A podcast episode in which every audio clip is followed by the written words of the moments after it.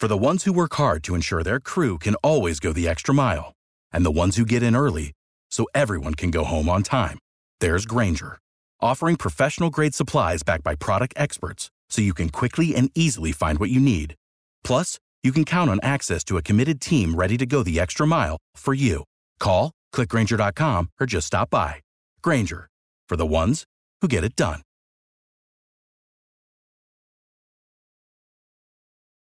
Every team, every topic, everywhere. This is Bleav.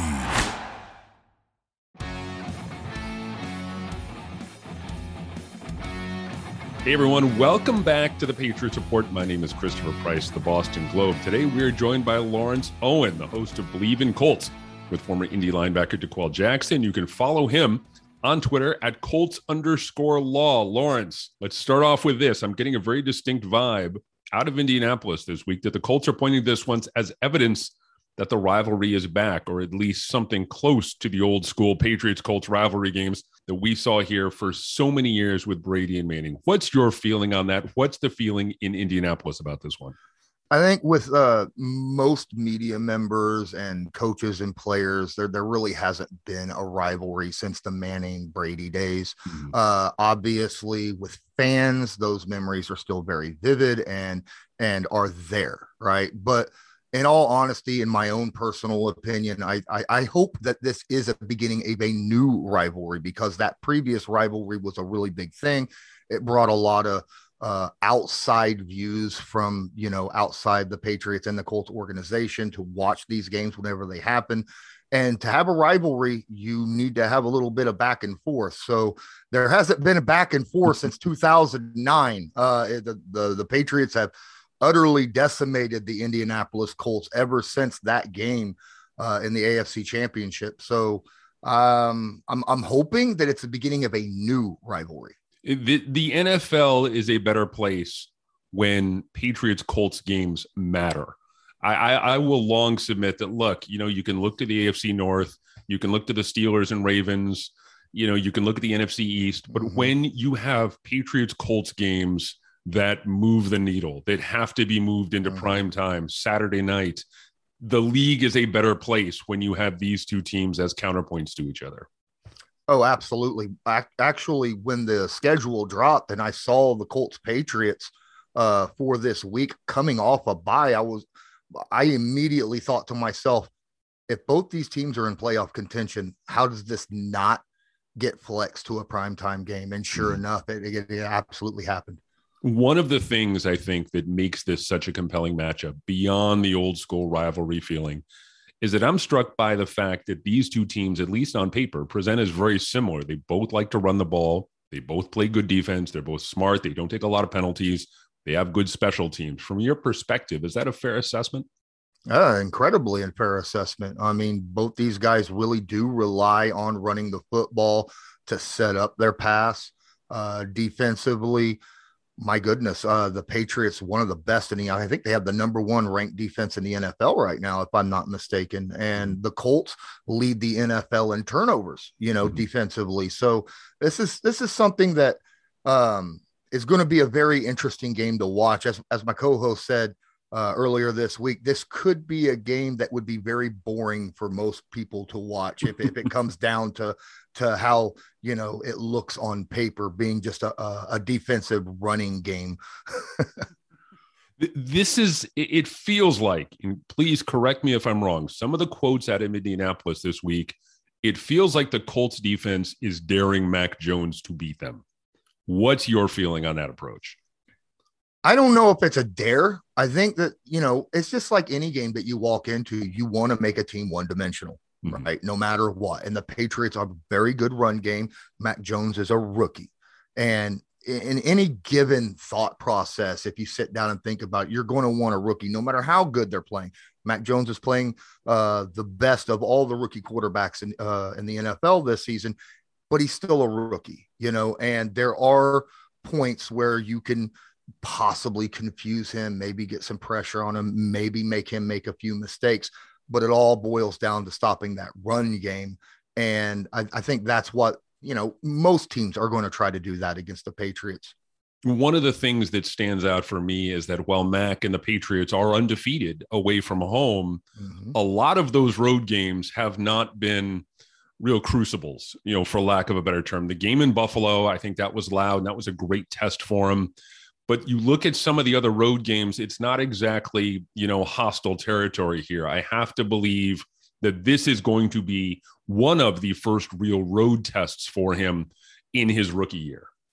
Yeah, I believe that that uh, walking into Lucas Oil Stadium, obviously with the history that the Patriots and Colts have, that that, that stadium is going to be incredibly loud, especially on your third downs, and it's going to be something that Mac Jones is going to have to try to overcome with the noise and and getting the calls, getting the calls out, things of that nature it'll be very interesting to see if he can rise up to that challenge. I want to talk about the, the specifically now the Indianapolis offense because they're so and this may be an unfair assessment from the outside. Let let me know if if you feel strongly the other way. But they they particularly they really feel so run heavy, and they're one of the best first quarter teams, if not the best first quarter in the team when it comes to scoring.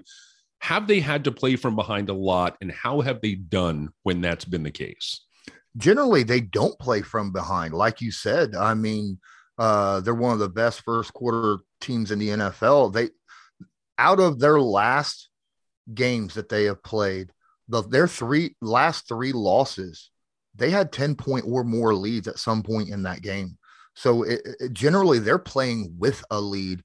And then in the second quarter, stuff happens, whether it's turnovers, whether the defense is not able to to stop specific plays. Um, th- I don't think that they're obviously the Colts want to be a run first team. Mm-hmm. As you as you mentioned that they are a bit run heavy because they want to try to establish that run and if it's working then you don't go you know you don't fix something that's not broken but there er, there have been times when that wasn't the case like against Tampa Bay where the run game early in the game was not working and they went heavy pass 26 straight passes by Carson Wentz in that game. And during that span, that offense scored 24 points during that. So they do have the ability to move the ball through the air, but they just want to lean on that run game because it, it just opens up the rest of the game so much more. So if that run game isn't working on Saturday, what's the Colts offensive game plan? Is it, I imagine they want to maybe open it up, they want to spread it out a little bit. I also know too that Taylor is also particularly, you know, he can be explosive in the passing game as well. So you have that option as well. But let's say that, look, the Colts go three and out, they can't run the ball, they're having trouble developing any sort of offensive consistency with that ground attack. What's the game plan from that point on? it really depends upon how the defense of the Patriots are playing that run. You know, uh, if they're if they're playing that run with a tight front seven, then that's a situation where you'll probably end up seeing a lot, lot more screens and, and, and things of that nature to running backs, tight ends, you know, trying to just hit the, uh, catch the, the linebackers crashing the middle or, you know, hitting the tight ends just over the top of uh, those linebackers. But if they're bringing a safety down, the Indianapolis Colts have a lot of deep threats in the passing game uh, mm-hmm. with Michael Pittman Jr., T.Y. Hilton, even Ashton Dulin has has picked it up. He had a like a 60 some yard touch uh, touchdown pass the last game that they had. So it, it really depends upon what the Patriots are doing at that point to effectively stop the run, in my opinion. Taylor is obviously the Colts' best and most talented offensive option, but let's presume the Patriots are able to bottle him up, or at the very least minimize his impact. Because look, Taylor's going to get his yards, he's going to get his production, even if the Patriots commit totally and completely to stopping the run. But with a focus on Taylor, give me one or two other names on the offensive side of the ball for Indy who the Colts would need to step up or might have a chance to shine if New England is going all in to try and slow Taylor. Well, the the big thought process is uh, here in Indy is that you know Bill Belichick is known for taking away your first two options, which is you know without any question is going to be Jonathan Taylor and probably Michael Pittman Jr. because mm-hmm. Michael Pittman has really established himself as an X receiver on this team. So guys that need to step up, obviously T.Y. Hilton. He's he's had injuries all earlier this season. He's starting to get healthier. He's starting to get more and more um, targets through the passing game. And he most likely will not be lined up for the first time in his career against the Patriots against the Patriots number one cornerback. Mm-hmm. JC Jackson will most likely be on on Michael Pittman Jr. So Ty is going to have to take advantage of that. The other guy I think that the Colts could lean on is someone who's been you know quietly under the radar this year and the second running back, Nyheim Hines. The Colts have been playing a lot more two running back formation, splitting Hines out uh, using him in the passing game a lot. And he hasn't been getting as many targets, but he's incredibly dangerous and a matchup nightmare against linebackers. How is Wentz in the pocket? Is he the kind of quarterback we, we've seen him kind of? At least from the outside, go through a couple of different incarnations. Is he the kind of guy who might be able to beat you with his legs if things break down? What are some things to look out for outside of the traditional passing game when it comes to Carson Wentz? Carson Wentz is a guy who traditionally wants to throw the football first. However, if things break down or there is a massive opening in the field, uh, he will take off and run with the football. Every game, you expect a, a 10 to 15 yard run by him for a first down. The last three games that we've played, uh, he's been on third and longs and taken off and and made that first down. Another thing is he's he's a guy who occasionally will try to extend a play outside the pocket. Not as often as we have seen in the days of Philly. Uh, I think that has a lot to do with Frank Reich and, and, and them trying to, to, to kind of lower that a little bit so that the turnover worthy plays are down. But yes, he, he's gotten much better at in a situation where he's extending a play, he'll either take off and run with the football or uh, if it comes down to it, we've been seeing him throw the football away even on an extended play when when absolutely needed. Uh, it's, it's it's very impressive. We flip it over to the other side of the ball here. If you're the New England offense, what are you targeting this week? What area of the field are you looking for outside of the traditional running game? We know that they're going to be able to get their yards on the ground, even though you know, we know that Indy's been strong against the run. The performance of guys like Harris and Stevenson, and maybe to a lesser extent Brandon Bolden, suggests that Patriots are going to be able to move the ball at least a little bit on the ground against this defense. But in the passing game, are, are you looking at a certain area of the field? If you're Bill Belichick, if you're Josh McDaniels, what are you? Who are you targeting? Oh, without any question. Uh, the, I'm not targeting my receivers nearly as much. The the uh, the Indianapolis Colts defense again the last three games they have given up an average of 163 yards through the air, and and the most receiving yards uh, given up to any receiver the last three games have been 27 yards hmm. to to any single receiver, and and that's going up against you know Tom Brady and that dynamic Bucs offense, the Buffalo Bills and that offense as well. Uh, over those three games. But guys that have really damaged the Indianapolis Colts this season are tight ends right between the numbers on the field. Mm-hmm. So, so you're looking at you if if you're the Indy defense, you're looking okay. We got to lock down Hunter Henry. We got to lock down Jonnu Smith. We have to take care of those guys because. And, I think some of the, the vibe up here in New England is that Jonnu Smith has kind of worked under the radar a little bit. Hunter Henry's been good in the red zone, but maybe he hasn't had those same sort of numbers that, say, a Rob Gronkowski's been able to put up over the course of the season. Yeah, that absolutely. I mean, that's got to be a focus for the Indianapolis Colts, and it's it, it, should be a focus for the Patriots offense and and and Josh McDaniels. I mean, obviously, there's no question in my mind he's seen this on film as he as he looked looked over the film this past season for the Colts. They give up so much. It's, it's not just the yardage and the YAC yardage to tight ends; it's the completion rate is is through the roof, and uh, with with the Patriots having two dynamic tight ends, in my opinion, uh, both top ten tight ends in the NFL. I really do believe this is an opportunity that Mac Jones and that tight end group could really uh, establish a, a, really solid game through the year. Tell me about the Indianapolis special teams unit. I, I, again, we we talked off the top that that these two teams are very very similar. They're both smart. They like to run the ball. They like to play good defense. They like to play physical defense. And they also have, you know, each team has a, a good special team team. But tell me what stands out for you the most about the Colts special teamers. Uh, special teamers, uh, when it comes to uh, kickoff and punt coverage, we have all pros, just like the Patriots do. Uh, very, very good at, at, at flipping a field mm-hmm. when it comes to punting the football. Uh, field goal units right now, the starter at the beginning of the year uh, and uh, Rodrigo Blankenship is on IR. And the reason he's staying on IR is because Mike Badgley has been performing quite well uh, in his absence. So the field goal units have been doing very, very well as well. The only little blemish that I could say is so far this year, Nyheim Hines on the punt returns have muffed two punts and, and, and given the ball away on, on, on those. And that's a little bit of a blemish that makes me a little bit worried. What surprised you the most about this Colts team this year? And I, it was interesting. I talked to Zak Keefer earlier in the week, and I know you guys checked in with him as well. And I said, look, the level of expectation, I think for me was a little bit of a surprise. When when you look at this team, they really could be nine and four. Is that the biggest surprise for you? Is there something else that really kind of jumps off the page consistently for you about this Colts team?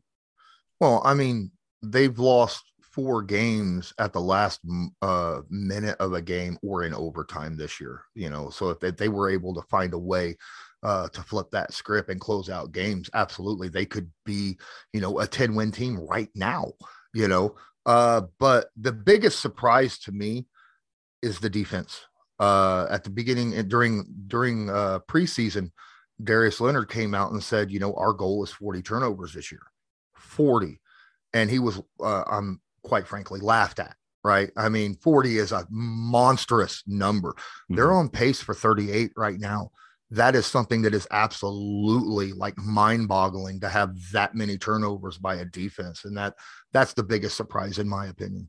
It, feels like from the outside in the AFC, and maybe I'm just viewing this through a New England prism. Let me know if you feel otherwise. That we're talking about the Colts. No, we're, we're, I'm sorry, we're not talking about the Colts maybe enough. We're talking about the Chiefs. We're talking about the Patriots. The Bills continue to be a compelling team, even though they kind of hit the skids the last few weeks, the Titans with Derrick Henry. Tell me why we should be talking about the Colts more. Tell me why we should be including them in that conversation. Well, I think that they're being overlooked because of their record being seven and six. They're just over 500. But if you go look at all their losses and, and all their games in general, like I said, they, they they've played against teams that they have lost in the last minute or overtime to Tampa Bay. You know, incredible team. Uh, you're looking at um, the Ravens, who you know lead their division. Uh, back back when you know Lamar was healthy, not mm-hmm. dealing with that ankle. Um, we're, we're, talking about the Rams, who right now are just on fire. Right, I, they just defeated the Cardinals in a, in a in a very prominent fashion. The Titans, you know, who lead the division and, and are tied for the AFC. Uh, so that is something in my opinion that I've looked at and I'm like, okay, so they played against some of the best teams in the NFL and hang and hung with them. And whenever they played against teams that they should beat, they've absolutely blown them out of the water. Uh, they faced the Texans twice. Obviously, you should beat them, but between both those games, they beat them by a combined score of 62 to 3 right? well, the Jets, obviously, you should beat the Jets, but when you blow them out by five scores, that's a statement win. And that's mm. what the Indianapolis Colts have done. They've, they've played tough teams tough and they've completely outmatched the teams that they should be. All right, give me a game plan for Indy to win this thing. What has to happen? Two or three points of emphasis for the Colts going into Saturday night if they want to be able to beat the Patriots? First and foremost, I think we have to be able to get pressure uh, on Mac Jones in the passing game. Uh, I, I, don't care if if they send an, an, extra guy, a fifth guy occasionally, um, but we need to do it in a way that we haven't shown it very much because Bill Belichick is an excellent coach and he'll be ready for just about anything with Josh McDaniel sitting there, you know, uh, looking at film. You got to be able to send a blitz in places that you haven't seen before. You got to stop that run game uh, of the Patriots. There's no question about it. I whether or not Harris is playing, it doesn't matter. Stevenson is still a very, very solid rookie at the running back position, uh, has shown that he could do just about everything.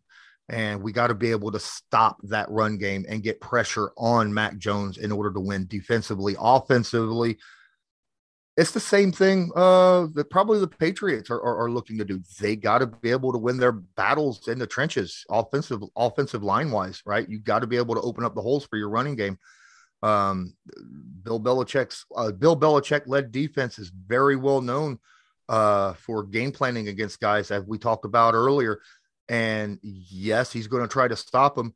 but Frank Reich can't do what he did in Tampa Bay, right? He cannot just all of a sudden, well, the run game's not working. Let's go away from it and throw it 26 times.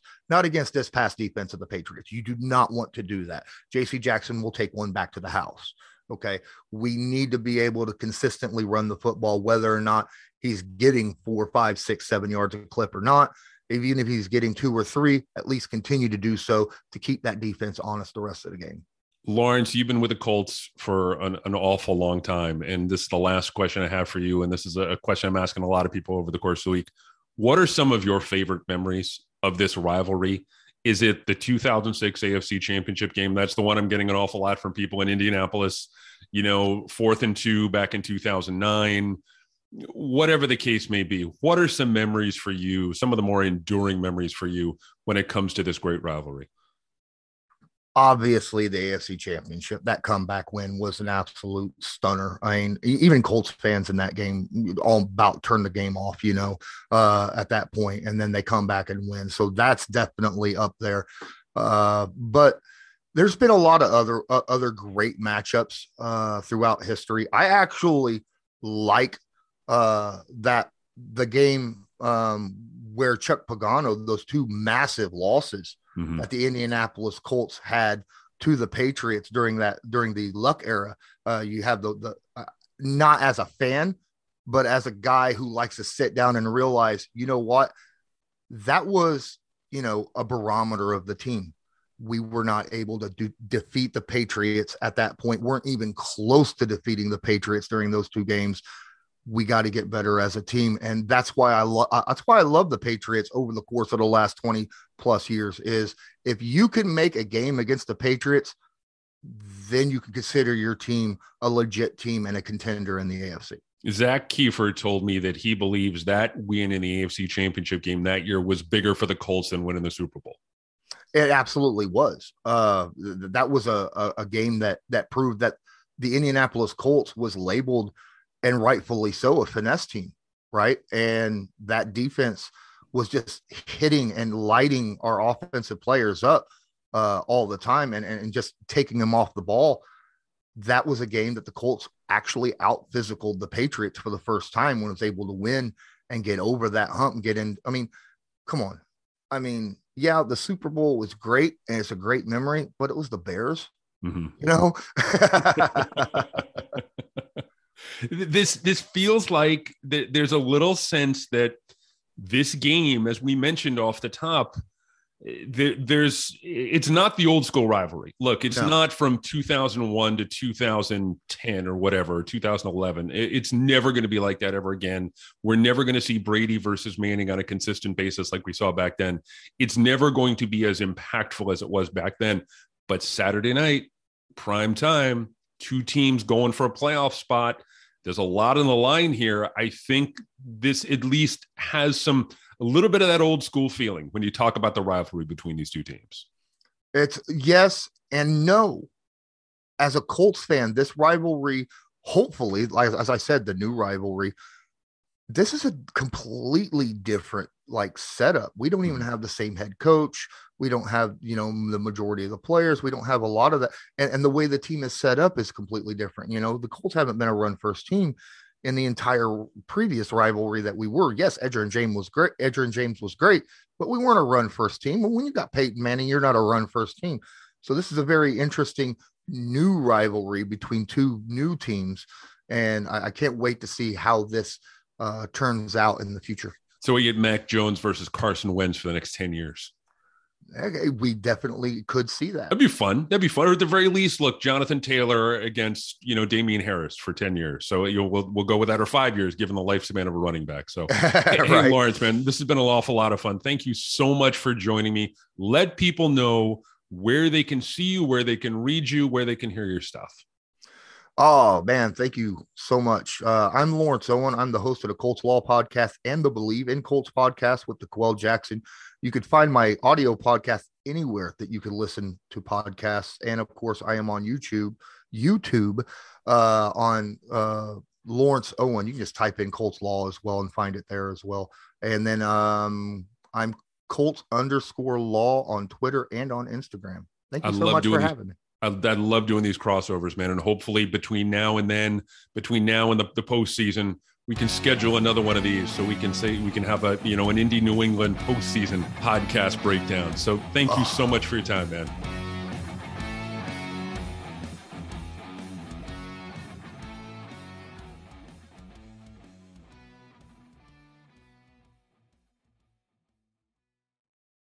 Without the ones like you, who work tirelessly to keep things running, everything would suddenly stop. Hospitals, factories, schools, and power plants, they all depend on you. No matter the weather, emergency, or time of day, you're the ones who get it done. At Grainger, we're here for you with professional grade industrial supplies. Count on real time product availability and fast delivery. Call clickgrainger.com or just stop by. Grainger for the ones who get it done.